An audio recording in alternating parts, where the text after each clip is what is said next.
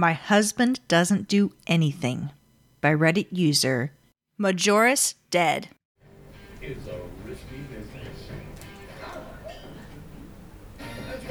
My husband doesn't do anything. He just sits in his armchair in front of the television.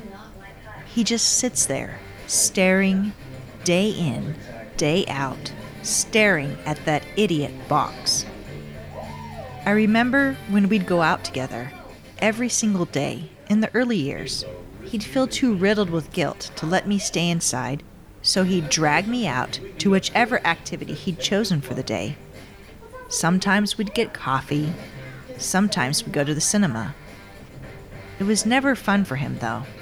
He knew I hated to waste a day, and I knew that he couldn't bear to feel selfish.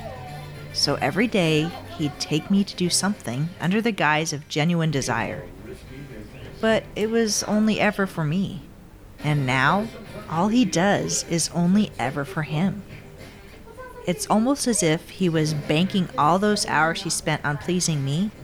Now he's earned the right to be selfish. And maybe he has. For 40 years, I was doted on hand and foot. Surprise holidays, hundreds of pounds spent on birthdays, whatever I wanted. I got it without ever asking. Until one day, he just decided I'd had enough. For whatever reason, he became despondent and started spending every day by himself, upstairs, in front of that stupid television. At first, I tried to be understanding. There's only so much a man can give of himself before there's not a great deal left. So I took my new duties wordlessly. If he wanted to be shown the same luxury I'd experienced for our life together, then I'd give it to him. Life and love. They're all about give and take, meeting in the middle. Every day, I would bring him cups of tea, one every two hours. Every day, I would cook him all of his favorite meals, three meals a day, yet never so much as a thank you.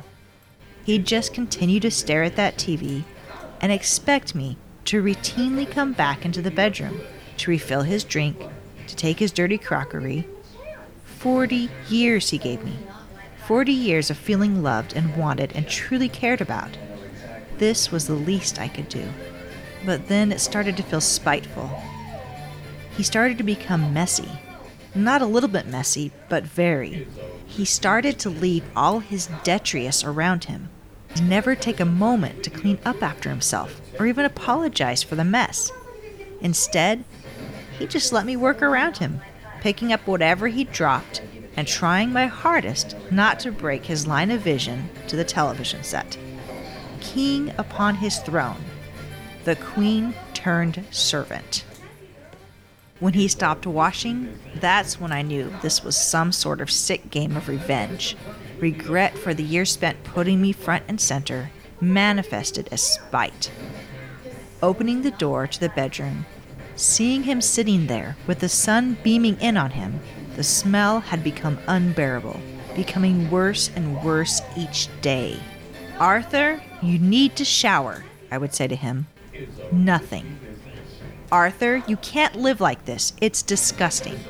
I can't live like this. Either you start helping me to look after you, or I'm getting somebody who can. But as I knew he would, he called my bluff. So, just like that, a new task for my daily schedule. Each day, I've been bringing a bucket filled with soapy water to the bedroom and scrubbing him head to toe. 40 years of surreal perfection how many days of laborious care does that convert to? When will I have paid my dues? It's been two years since Arthur stopped loving me. I cook for him, I clean up after him, and I wash him. But he gets messier with each passing day. More and more mess to pick up from the floor, from the creases of the armchair, from between his legs. And no matter how thoroughly I wash him, his smell is just getting worse. I can smell it when I'm sitting downstairs now. I keep telling him he needs to have a shower.